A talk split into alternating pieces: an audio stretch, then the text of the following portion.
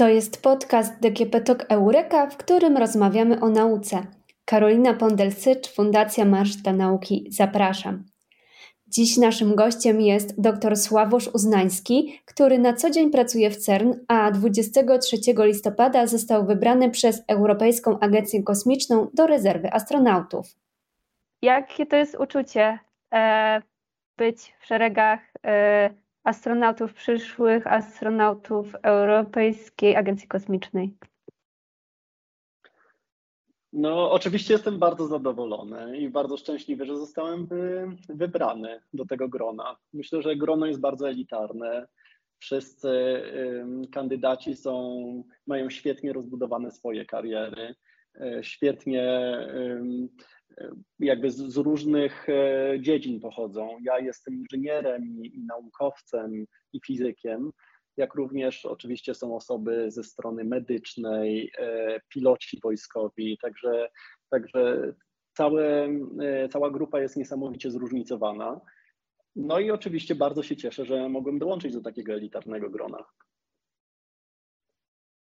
A jak wyglądał ten proces wyboru do tego grona? Jak to się stało? Czy trzeba było się gdzieś zgłosić? Także proces był dosyć długi, bo cała rekrutacja trwała półtora roku mniej więcej.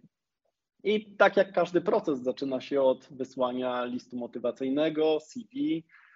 W naszym przypadku również to były medyczne badania dla pilotów, po to, żeby utrzyma- otrzymać licencję pilota, plus różne kwestionariusze, które E S A dla nas przygotowała. Także to był taki pierwszy etap. No i po tym etapie było kolejnych pięć etapów już wyjazdowych, gdzie byłem zaproszony w różne miejsca w Europie, do różnych siedzib Europejskiej Agencji Kosmicznej. Każdy etap miał dedykowane różne ćwiczenia i miał za zadanie sprawdzić tak naprawdę kompetencje w pewnej węższej dziedzinie. Jakie to były na przykład miejsca? Czy jest jakieś, które szczególnie zapamiętałeś? Myślę, że miejsc było kilka różnych. Mogę je wymienić. Pierwsze, pierwsze takie zaproszenie dostałem do Hamburga, gdzie sprawdzane były nasze były testy percepcyjne, jak przetwarzamy informacje z otaczającego nas świata, oczywiście również angielski, matematyka i fizyka, jak i różne symulatory lotów. To było dosyć ciekawe, była to dosyć duża grupa, natomiast praktycznie wszystkie testy były indywidualne na komputerze. Drugi etap bardzo mi zapadł w pamięć i ten etap to były testy komunikacyjne, również jakby budowanie naszego profilu psychologicznego. Mieliśmy panele z psychologami, psychiatrami i bardzo dużo ćwiczeń w grupie odnośnie dynamiki grupy. I dla mnie to był chyba, chyba taki bardzo pamiętny etap, bardzo mi się podobało i pierwszy raz byłem w Centrum Szkolenia Astronautów w Kolonii w Niemczech. Kolejny etap był etapem medycznym, który ja akurat spędziłem w szpitalu w Toulouse. Toulouse dosyć dobrze znam, miałem wielu znajomych, którzy tam studiowali, to jest taka, takie miejsce, gdzie wielu inżynierów lotnictwa, elektroniki, jak również budowania systemów kosmicznych studiuje i główna siedziba Airbusa w, w Europie. Także też mam dosyć dobre wspomnienia z tego etapu. I później piąty i szósty etap były, to były rozmowy kwalifikacyjne. W piątym etapie byłem z powrotem w Centrum Szkolenia Astronautów w Kolonii, także miałem taką możliwość, żeby poznać lepiej budynek i, i, i tą siedzibę Europejskiej Agencji Kosmicznej, a z kolei w szóstym etapie byłem zaproszony do głównej siedziby E S A w Paryżu, w której swoje biuro ma Józef Aszbacher, dyrektor generalny Europejskiej Agencji Kosmicznej. Na co dzień pracujesz w CERN i czy Twoje doświadczenie zawodowe związane z eksperymentami, którymi się zajmujesz w CERN, w jakiś sposób może przełożyć się na pracę w E S A? To myślę, że tutaj to przełożenie jest dosyć duże i mógłbym wymienić kilka takich aspektów. Może zacząłbym od takiego pierwszego, że zajmuję się i moja specjalizacja to jest projektowanie układów i systemów elektronicznych albo dla potrzeb przemysłu kosmicznego, to co robiłem na doktoracie, a od kiedy byłem w cernie, dla dużej infrastruktury naukowej, eksperymentów naukowych w dziedzinie fizyki wysokich energii. Natomiast te systemy testujemy na przykład z promieniowaniem. A gdzie testujemy? W tych samych y, miejscach tak naprawdę, gdzie Europejska Agencja Kosmiczna przeprowadza swoją kwalifikację satelitów i innych komponentów. Także te miejsca dobrze znam, spotykamy się z kolegami z Europejskiej Agencji Kosmicznej, czasem mieliśmy kampanie testowe razem. To jest jeden taki aspekt. Drugi aspekt duży, który też bym wymienił, to y, jest to, że byłem związany dosyć blisko z operacją naszego dużego akceleratora, wielkiego zderzacza hadronów, L H C. I tutaj pracowałem na takim stanowisku, które się nazywa po angielsku Engineer in Charge naszego dużego akceleratora, czyli byłem głównym dowodzącym inżynierem podczas zmiany i pracując na zmianę dwadzieścia cztery godziny na dobę, siedem dni w tygodniu, z kolegami zmieniamy się po to, żeby akcelerator dobrze funkcjonował i żeby można było um, rezultaty eksperymentów fizycznych i kolizje protonów tak naprawdę dostarczyć do eksperymentów w cernie. I ja, będąc odpowiedzialny za naszą dużą maszynę i tą pracę zmianową wraz z innymi kolegami na tej samej pozycji, jak również operatorami bezpośrednio, którzy, którzy pomagają w operacji L H C. Tutaj jest taka duża część i koordynacyjna, i operowania dużą infrastrukturą eksperymentalną do eksperymentów fizycznych. Wydaje mi się, że to jest bardzo duże przełożenie na pracę tak naprawdę astronauty na orbicie, który jakby nie patrzeć operuje Międzynarodową Stacją Kosmiczną, czyli systemami dosyć podobnymi, dużej infrastruktury naukowej mimo wszystko i systemami podtrzymania życia na orbicie. Wydaje mi się, że ta praca zmianowa również ma tutaj dosyć duże przełożenie na to, co astronauta, czego może doświadczyć na orbicie. A w drugą stronę, czy Twoja nominacja do rezerwy astronautów E S A wpłynie na Twoją pracę w CERN? To jest dobre pytanie. Jeszcze to jest, informacja jest dosyć świeża. Jeszcze nie wiem, jak to wszystko ładnie będziemy mogli połączyć.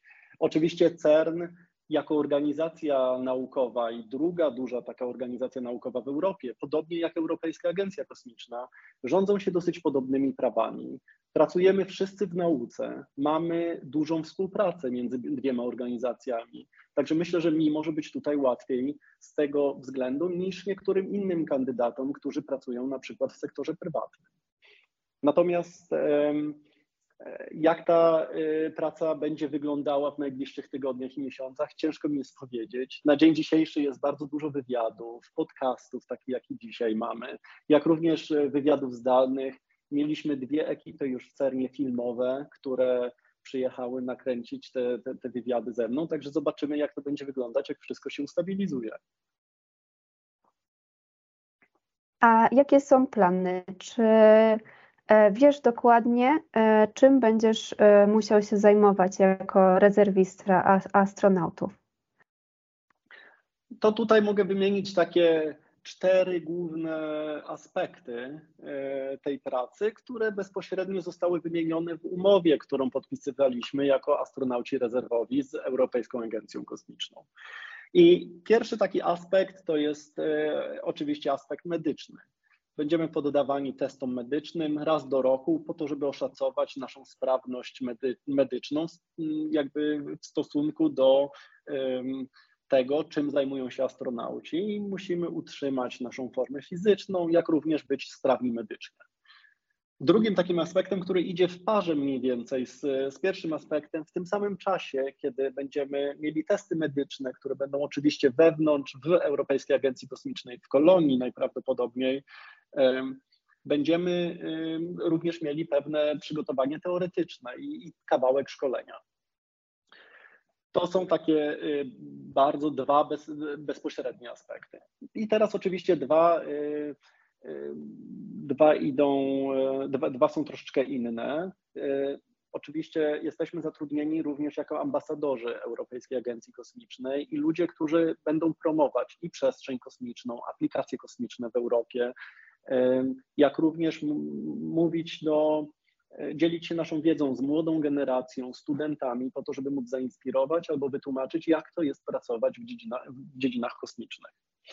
I ostatnim takim aspektem, aspektem to mimo wszystko jesteśmy pewnymi reprezentantami naszych krajów, z których pochodzimy, tak jak E S A to nazywa, krajów członkowskich Europejskiej Agencji Kosmicznej, i w związku z tym będziemy pomagać z obu stron, i ze strony E S Y przekazywać trochę wiedzy i rozmawiać z reprezentacjami i delegacjami krajów członkowskich, jak również promować przestrzeń kosmiczną i, i, i pomagać w tym dialogu i nawiązywaniu relacji między krajem członkowskim a bezpośrednio Agencją Kosmiczną.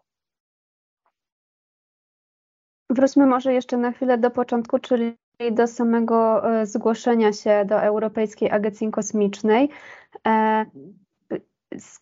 W jaki sposób, czy w jakiś sposób byłeś wcześniej związany już z kosmosem, czy z Europejską Agencją Kosmiczną? Skąd wziął się ten pomysł, żeby się tam zgłosić?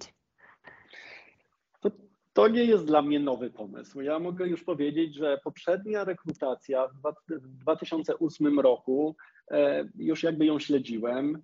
Byłem troszeczkę za młody, żeby wtedy aplikować, dlatego że wymagania, wymagania, wymagane było posiadanie tytułu magistra i trzech lat doświadczenia, których w tamtym czasie nie miałem, jak również Polska nie była krajem członkowskim. I zawsze to było gdzieś tam z tyłu mojej głowy, że jak pojawi się nowa taka możliwość, to będę gotowy.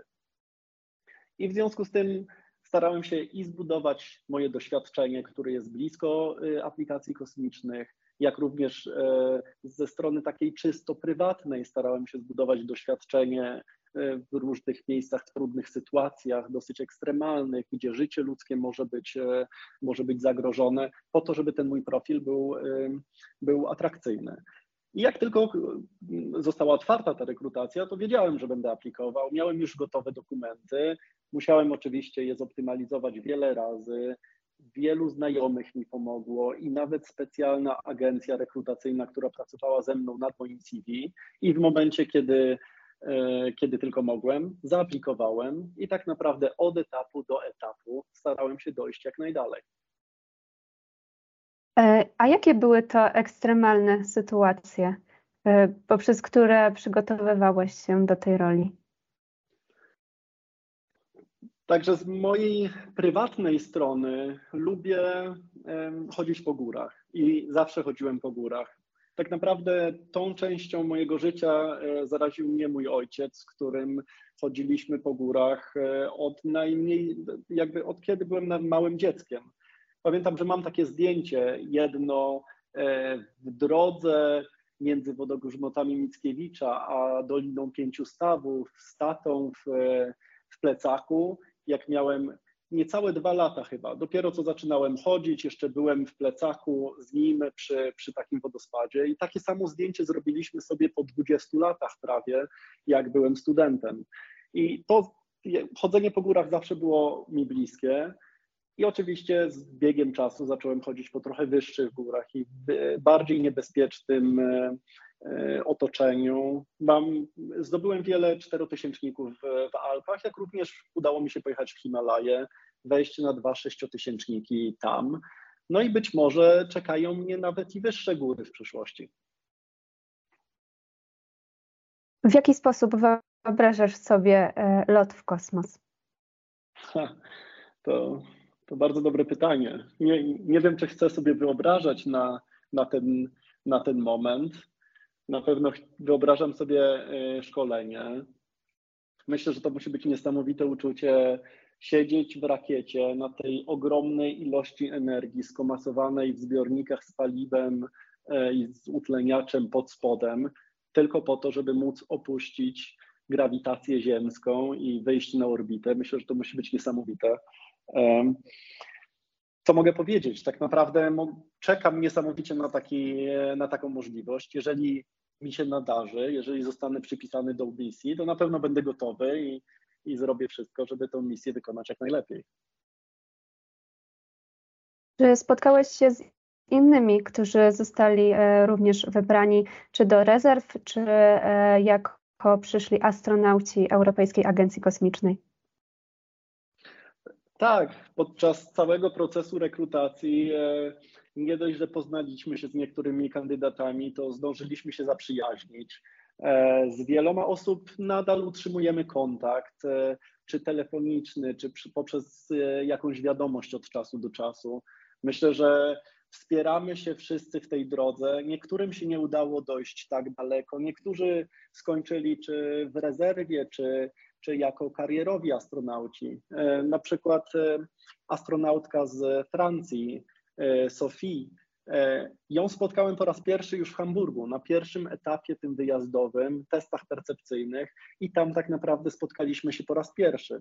Z tej mojej grupy również był Raphaël Diergeois, czyli astronauta belgijski. Też razem spotkaliśmy się w Hamburgu i tak naprawdę później i z Sophie i z Raphaelem spotkaliśmy się dopiero na prezentacji astronautów w zeszłym tygodniu. Dziękuję bardzo za rozmowę. Okej, okay, super. Dziękuję bardzo również i cieszę się, że byłem waszym gościem. Naszym gościem był dr Sławosz Uznański, rezerwowy astronauta Europejskiej Agencji Kosmicznej.